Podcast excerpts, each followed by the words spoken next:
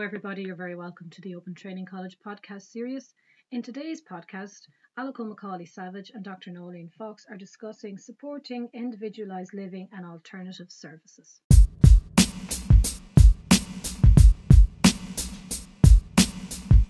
Hello, the two level 8 students who are here for the uh, webinar. Uh, so Alico is going to talk us through the assignment brief and then we can have a discussion on more, in more detail on it if that's what you'd like to do. If other people join, I will just let them in as they arrive. And we'll be finished by 8. Okay, so I will hand over to Alico. Thanks, Nolene. Hello again, Anne-Marie and Sinead. And reminder again as you're going through your last module, isn't it fantastic?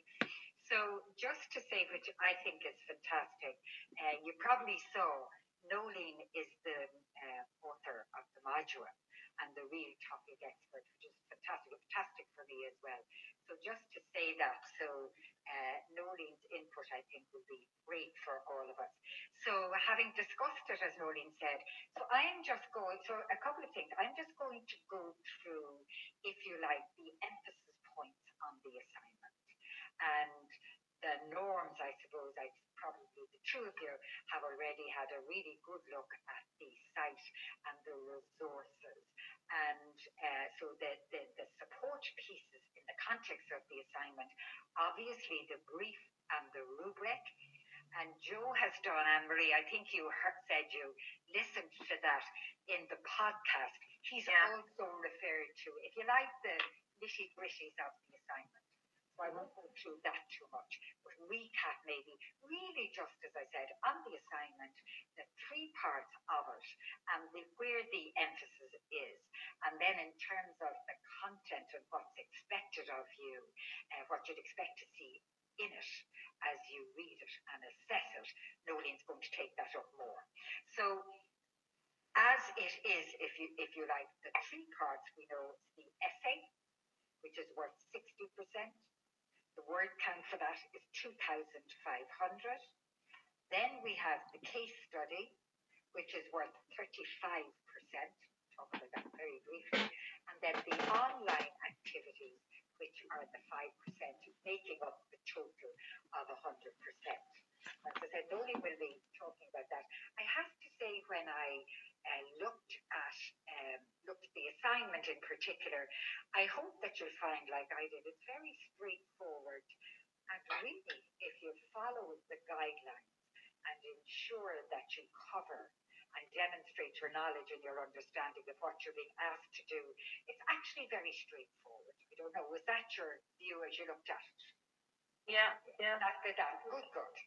Okay, so the first part, and I sort of underlined, you know, I always think myself when I'm looking at something, it's good to underline, if you like, key words. So where the emphasis is. Because very often we can write about something and write very well, uh, but we miss out on the key, if you like, verbs, I suppose, that we're asked to. So as we look at that, critically evaluate the capacity of the uh, agency that you work with, so the one you work with, Anne Marie, and the Brothers of Charity too for you, Sinead, um, to deliver, manage, and maintain individualized services to those people that you are supporting um, and that use the service. Taking into account, and I'll just give you the emphasis words, if you like, in a moment, the internal attributes of the agency and the legislation, policy, and administration or administrative environment within which it operates. So if I was kind of going to do that, I would make sure that I emphasize critically, for example.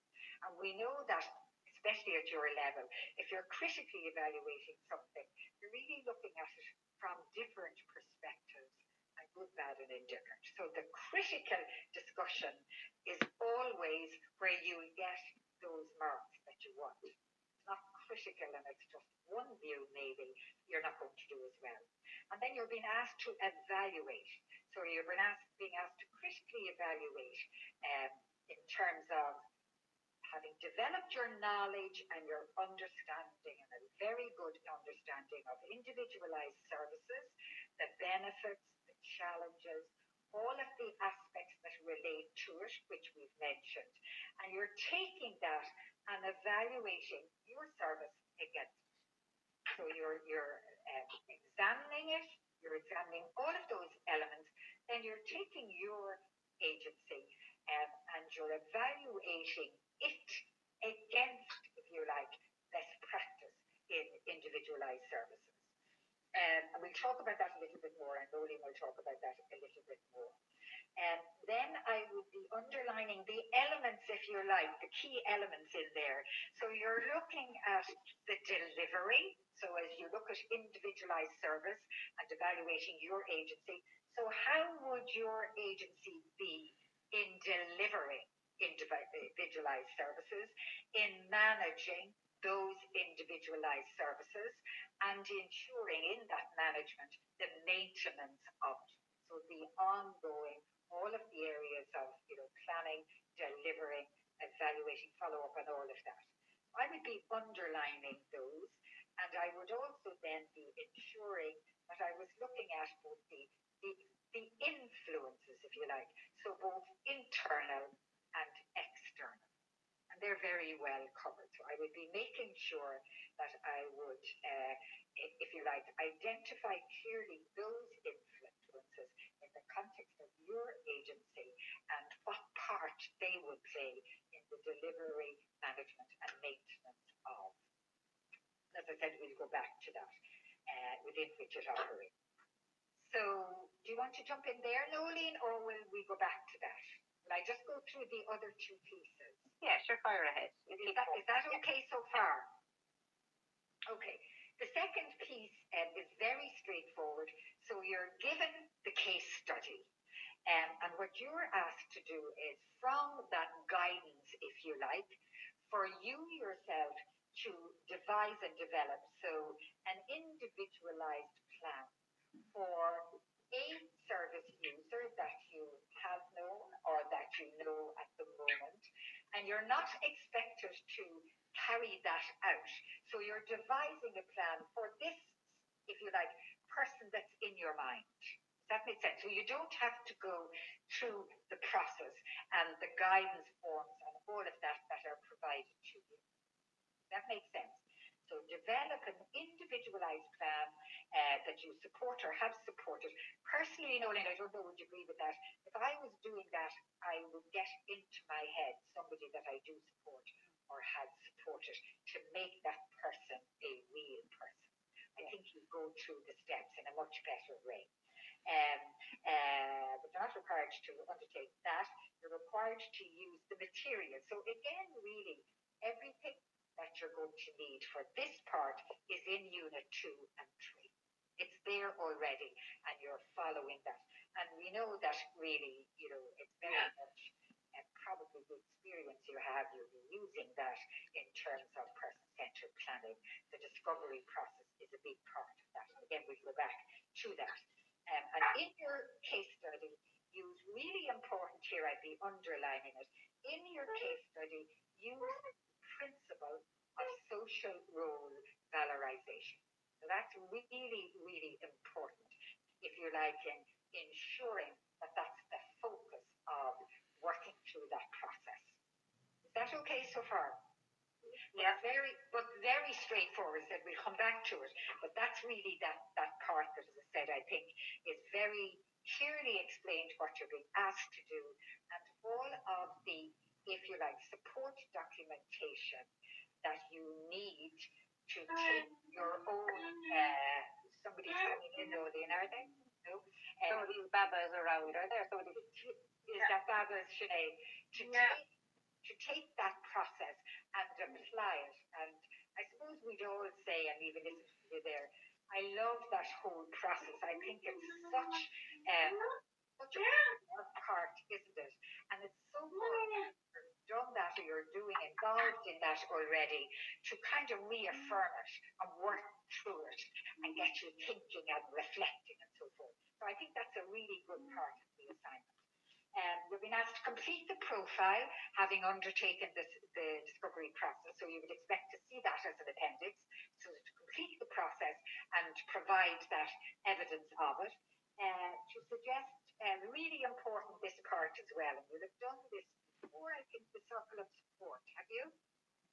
Yeah. You've done that. So the circle of support as you look at this person and you get to know them and discover their capacities and their skills and their challenges and their needs and their goals and all of that, the likelihood is that you will that they will most definitely need in moving to their individualized needs, but they won't, you won't get there without ensuring that you have a good circle of support to support them.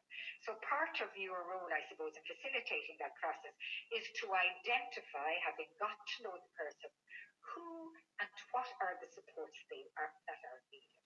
It's a really important part of the because getting it right initially and monitoring it and adapting and changing if needed as you go along is key really to the success of meeting the needs, particularly individually for the person.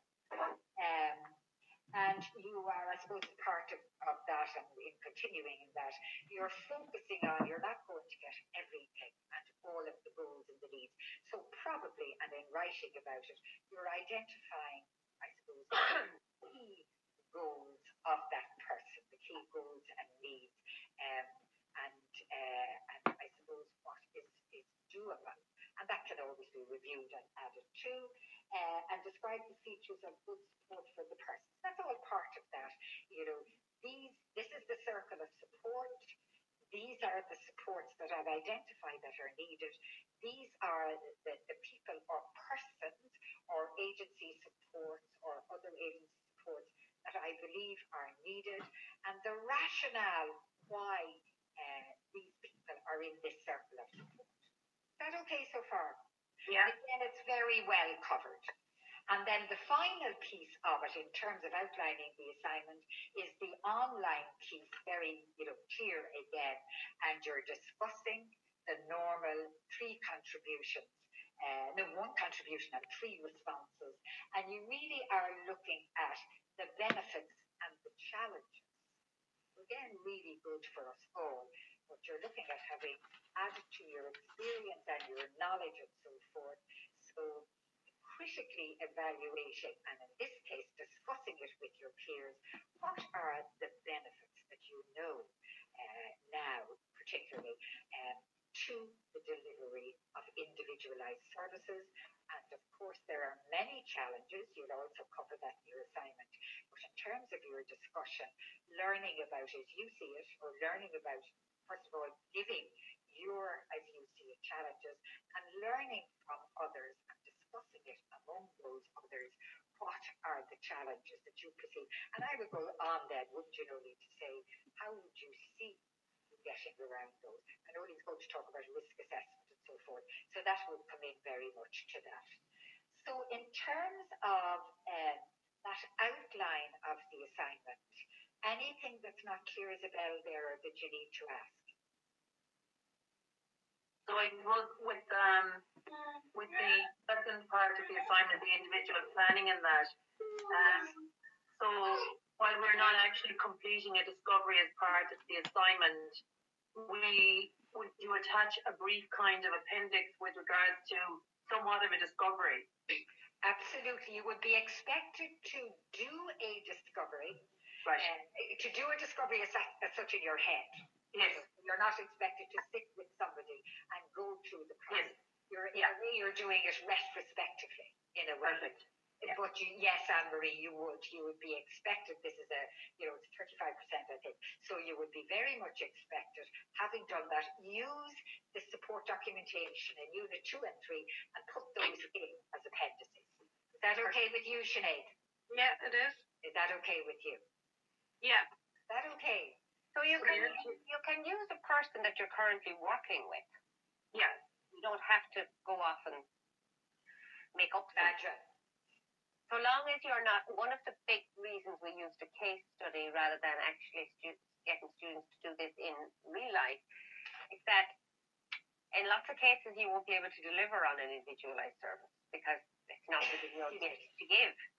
Um, and if you start even asking questions, it raises people's expectations, and that's just unethical. Yeah. Perfect. Yeah. Yeah. So, sorry, Nolene. No, go ahead. No, I was just going to say again, you know, so in addition to, if you like, the, the practical elements of all of this, like anything, you will be expected to demonstrate your knowledge of theory to practice. And Perfect. You know, that's very well. So you would expect to see, obviously, that you understood very clearly the key features of individualized services, um, you know, and in, in terms of the, you know, the, the, what that is to the person. So not a shadow of doubt about it. I understand it and the process of it and the importance of it and all of that. So you'd be expected to give that knowledge, if you like, and in particularly at level eight, the theory to practice piece. Um, you would be definitely expecting to see, uh, obviously, you know, legislation, policy, environment. Now, tell me if you want me to go into that more. But you would, they would be some of the inclusions, if you like, of the demonstration of your knowledge. So, as a background, almost, you would be expecting to see that uh, in terms of then evaluating your service uh, against that framework, if you like. And you'd expect you'd be expected, which you do, to show your understanding of uh, role valorization, uh, you know, maybe to what, something about Wolfensberger or John O'Brien and so forth. So you would expect to see all of that. You would expect to see, wouldn't you? And again, Nolene will, will take that up, I'm sure. But you would expect to see, you know, in, dis- in your discussion of individualized services, your knowledge and understanding of funding and the different types of payment. So direct, indirect, and so forth. And again, that's covered, I think, in probably unit two. Is it? I think? Unit one. Unit Yeah.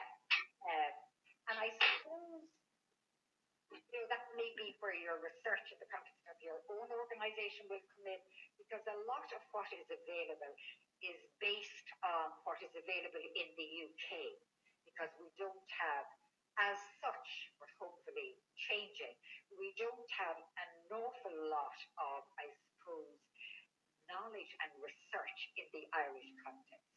And so it is there, but not to the same extent.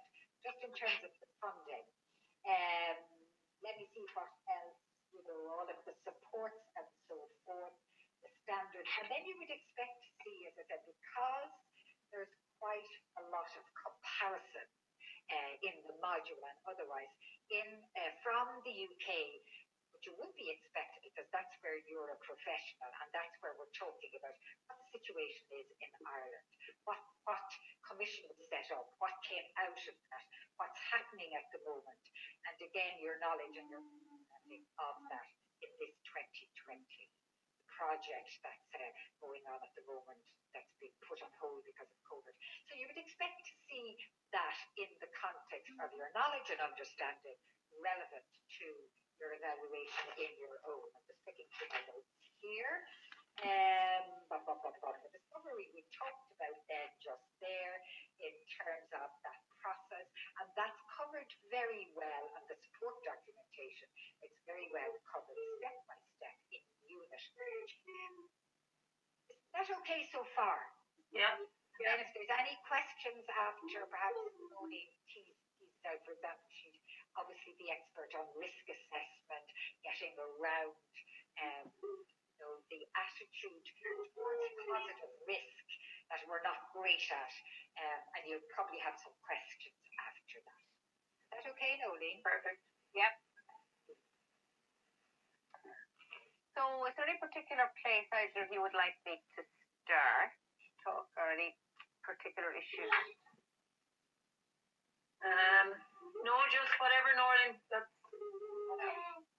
Okay, so this is a capstone module and it's done at the end because it is expected that students will bring the knowledge that they've gained from all of the other modules into this, both this year and stuff that they would have done in the past. So there isn't a huge amount in the module on the legislation or the kind of details. So when you're looking at the external environment, you're looking specifically, particularly if you'd be looking at the Decision Making Act, um, you'd be looking at the CRPD and Ireland having signed and ratified that and what that means. So in a way, I think one of the key t- documents you could look at is, they're both on the Learning Centre, is the general comments from the UN on Articles 19 and Article 12. And what they do is they set the, well, look particularly at the one on Article 19, and they very specifically set out this is what independent living means. And in order to achieve that, you need to have uh, an individualized service. So I think the argument would be that you cannot achieve the rights in the CRPD in the absence of individualized service. And the question of funding, we don't have individualized funding in any real sense in this country, but even in its absence, we, people still have a right to an individualized service. So the people that you work with, even though they may be uh, aren't getting individualized services or individualized funding and probably never will, that doesn't mean that they don't have individual choices that they want to make every day. So it's about, so when you're thinking about the assignment, it's about, well, how can we make that possible for the people we support. So you'd be looking, so you're looking at the, the external environment is like CRPD, uh, support decision making, etc. But internally, you're looking at policy, and I think the BOC and Clare is probably very good at this. Now that might be just my own bias, but I think it probably is. At about the whole area of risk enablement, so that you are positively supporting people to take risks and putting in place individualized safeguards or intentional safeguards to support them in making the risk. Because in some organizations, or maybe at some times, risk assessment can become about protecting the agency as opposed to protecting the person. So that in the guise of protecting the person, we're maybe actually protecting the reputation of the agency. Because you know, what if it, do you remember, maybe you don't, a few years ago, Rehab Care brought a group of people to Paris. Do you remember that? Mm. I don't know. Mm. Because one poor man disappeared from them. So they had a group of people with intellectual disability in Paris, and one of the men just wandered off. And he was missing for about five days. I don't know if you remember that. Mm. Exactly apparently, he had a ball. I did again. That's an individualized service. Absolutely. the agency was hauled over the coals first. And I remember the guy, whoever it was from Rehab Care, talking about it, and he was trying to explain this about this was a very able man. We had done all kinds of risk assessment in order to support him and his friends to go to Paris. And he wanted, when he was in Paris, to go out on his own just for a walk. I haven't thought about it. They said, okay, off you go. But because they allowed him to take a risk that went wrong, they were hauled over the coals. So it's whether the agency that you work with is able to support staff when things go wrong. Assuming that staff have done all the things that are needed to do to try to make sure that the person is safe and that the person has got um, the kind of support they need to do the thing they want to do. So it's, a, it's an attitude thing.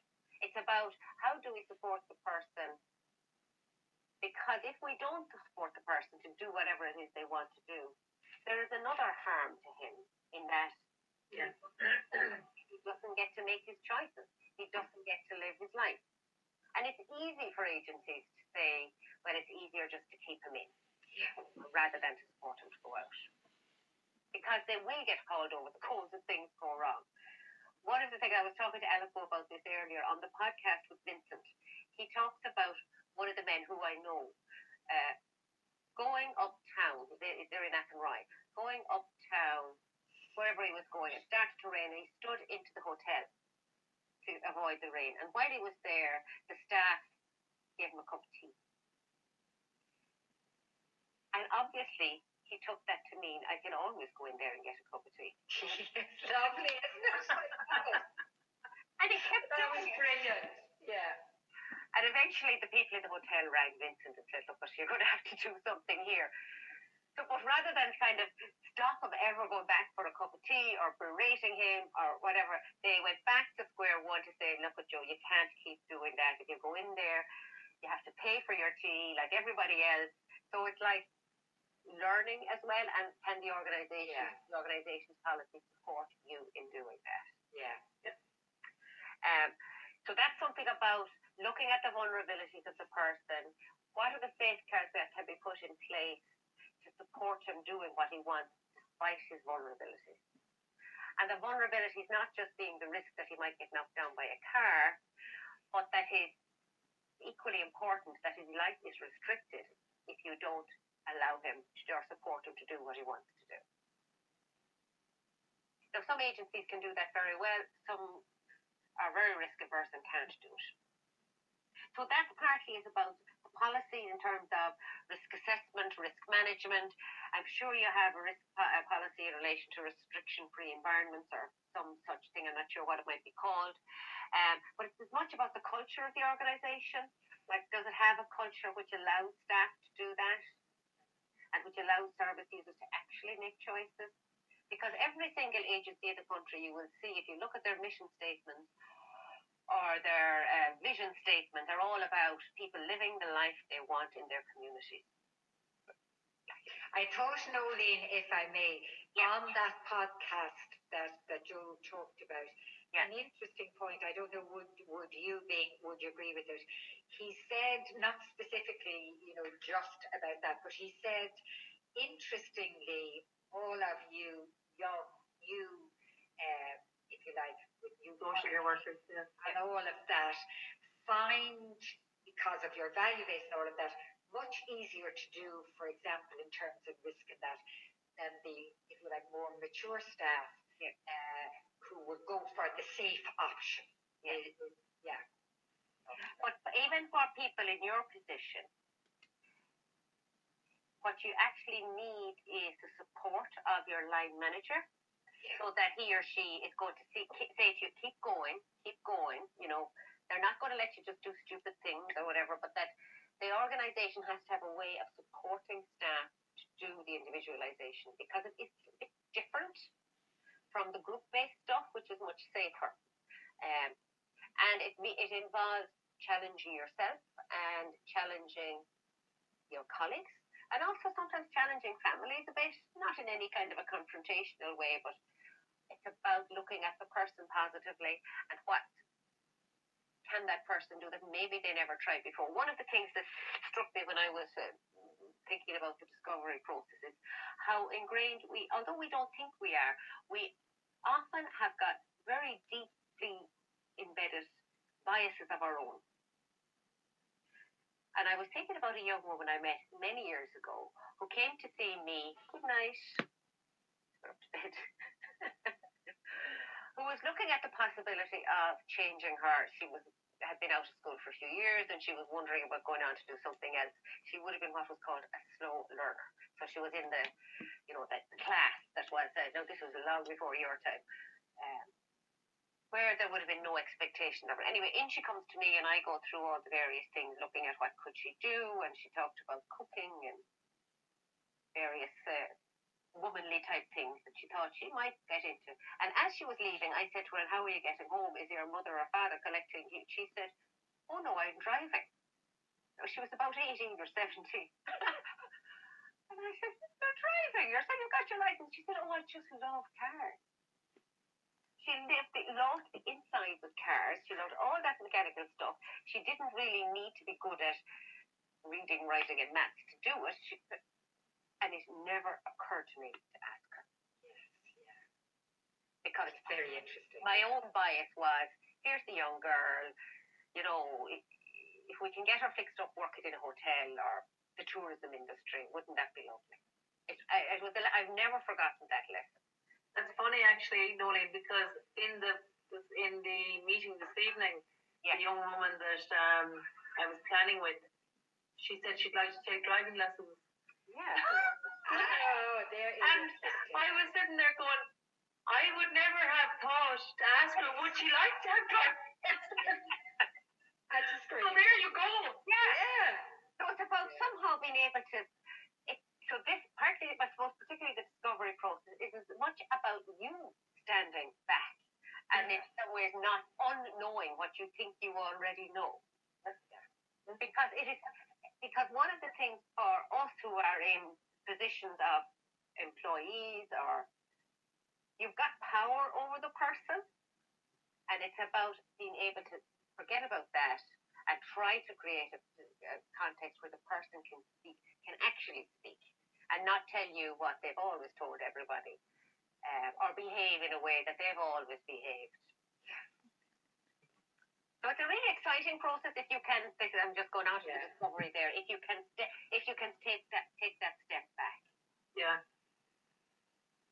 And it's a process, Nolene, i- is it, isn't it really? It's a process for any vulnerable person, Absolutely. you know, Absolutely. in life generally. Yeah. Yeah. Yeah. Yeah. Have either of you done work or done any training in social role valorization? You probably have, have you? The the organisation rolled out um, a mandatory training. It used to be called Vision and Values. Yeah. But we changed then to uh, individual lifestyles. I think is what it's now called. Yeah. And now actually they're rolling out training on POMS, which is what we're actually going to be working from. But obviously it's postponed at the minute, but Yeah. but that's kind of along social valorization and POMS aren't very different, really, are they? Except that, pom- look, this is just my experience of it, Anne Marie. Yeah. It it's as good as the person who's using it. Yeah, okay. That's So if you've got uh, staff, a, you know, a key worker, whoever, who uh, you know really wants things to move and change and be in sync with what the person wants, POMS can be really useful. On the other hand, if somebody just sees this as, oh well, look, I have to complete this every year, or every six months, or whatever it is, then they just tick the box. But I think the key thing about social role valorization is when you have hopefully opened up your mind and been able to think about a person more broadly. So the next step is then is well, how are we going to progress this?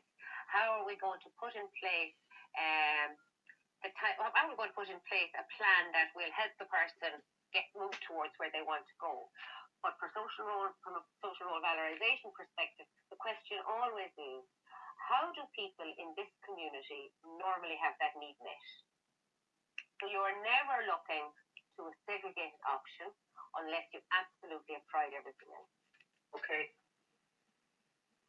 And that's on the basis that very often people will have little experience of mainstream options because from when they were children they were probably in special services or segregated services. But they won't know a lot about how to be in those services, uh, in the mainstream services. And they may well have to learn it. And we have to accept that's part of our job. They may have to learn, like Joe did, that you don't just get given a cup of tea because you happen to be a person with a disability and you happen to hop into a hotel. In real life, you pay for your cup of tea. Yes, yeah. So that's part of the plan. That they identify something they like to do, they try it out, and through that, then you discover something else Yes. about the person. Um, and I suppose the other thing, which is part of the part of Unit Three, I think the circles of support. In Ireland, the circles of support have never taken off in the way that they seem to have taken off in parts of America, Australia, Canada. I think culturally we don't like people don't like those kind of formal people are very happy to help out. But if I ask my neighbour, will you be in the circle of support, say, for my daughter, she might say, Well, I'm happy to, you know, have her over or to bring her swimming. Don't want to be going to meetings really. Um, so the circle of support does not have to be a formal thing. And sometimes if you think the person you're thinking about, you might be just thinking about you and maybe one other person or two other people. But you need to get started. And if you wait for a full circle to be in place, you know, you could be waiting two years. Okay. And it's, isn't it, Nolene? It's uh, it's something that you need to be good at facilitating, isn't it? Yeah. Yeah. Because you can get people who join a circle of support. They sort of want to do it their way dominate, Yeah. you know. Yeah. So I think part of your skill is you have to be good in your role at facilitating that Yeah. circle, that never lose sight of the person Yeah. that you're here to support. Yeah. Yeah. Yeah. Um, I don't think there's any more. Is there anything more on the area of the case study or the essay? No. No, um, Questions? It is much easier to do this if you have an actual person in your head. Oh, I would, I would agree a hundred percent. Yeah. And that person can be, if you don't have somebody, I think you're just speaking about the person you have, Anne Marie, but if it's somebody that you have supported and maybe didn't get the opportunity to go as far as you would have liked to have gone, it's still a much better scenario. It's a, you know, a real person that you can envisage uh, what their life might be, Yeah. considering their needs and their goals and so forth. And it's a re- one of the big things is when doing discovery and planning is to fully appreciate people's vulnerabilities. Both those arising from you know being restricted in their lives, but also those that maybe arise from behaviour issues, um, or from you know kind of a gullibility that people don't understand, you know how to form relationships, for example. But that the plan needs to fully recognise those so that you don't go around saying, oh, well, sure, look, it'll be fine, or, you know, sure, we'll let him off. Um, but that the plan has to take account of those and put the safeguards in place to allow the person to do what they want to do despite them. Safely. Uh, because if you ignore the vulnerabilities, it's at your peril. And you're setting the person up to fail. And actually, myself and Alison were talking about this earlier on. It's that, so agencies like the Brothers of Charity and Clare and elsewhere would say, oh, you know, we're all for people developing their own circles or their own networks, um, support networks. But when it comes to the person actually forming their own relationships with their neighbours or whoever, we get a bit of a fright. I don't know how the brothers in Clare deal with that. Um, but for example, I know a man, this is a few years ago, he moved to a small village and he struck up a friendship with a local farmer. And the next thing he was out helping the farmer move cattle and save the turf and what. He was in his element. Element. The agency didn't know what to do. There he was, going off. He'd gone off to the bog for the day with, the man. Get a few pounds, like. So what would your agency do in that position? it would be risk assessed, I suppose, on our side. But like I must say, the one thing I've seen since I started in the social care role is that it's a very proactive risk assessment. It's always about the person doing what they want to do, like you know.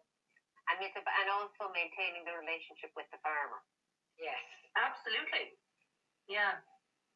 So Now that's my experience of where I'm working in that particular area. I'm working. I know Sinead is in a different town. What about you, Sinead?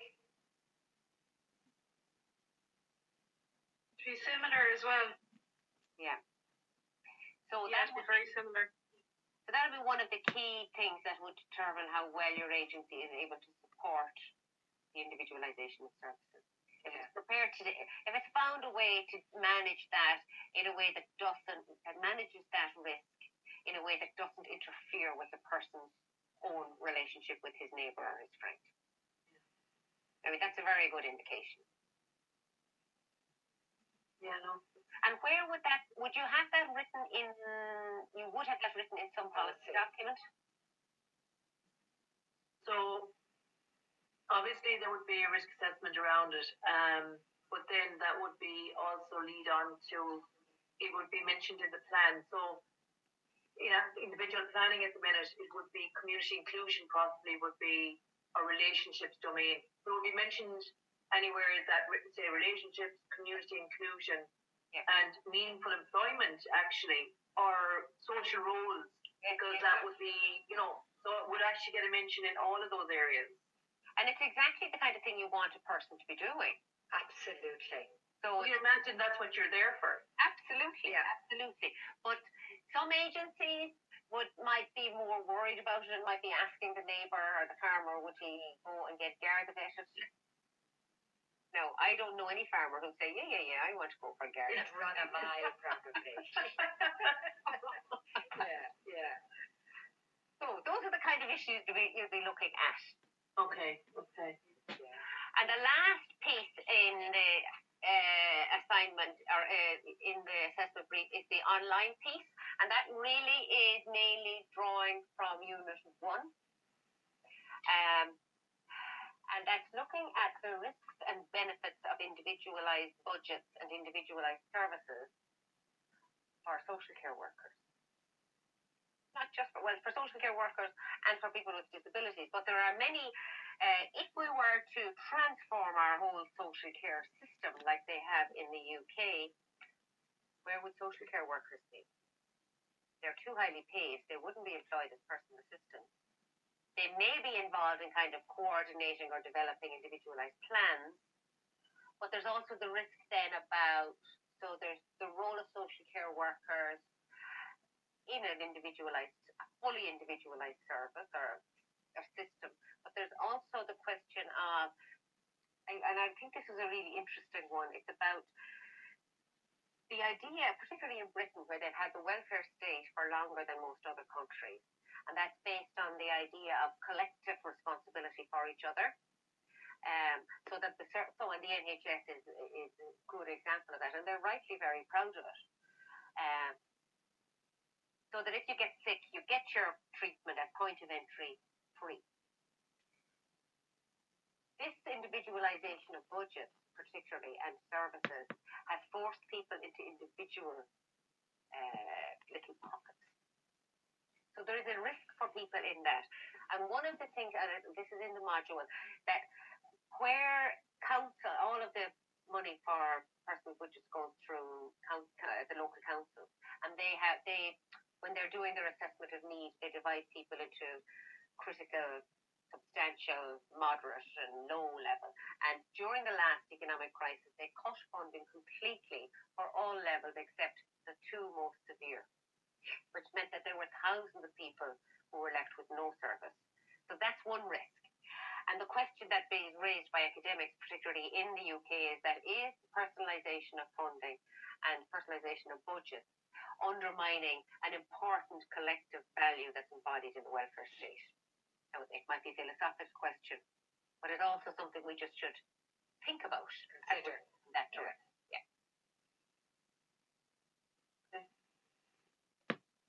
Has Sinead just gone? I Sinead has just gone. Lost her, Nolene, or maybe so you're all on your own, Anne Marie. I have a tutorial. Hang on a second now.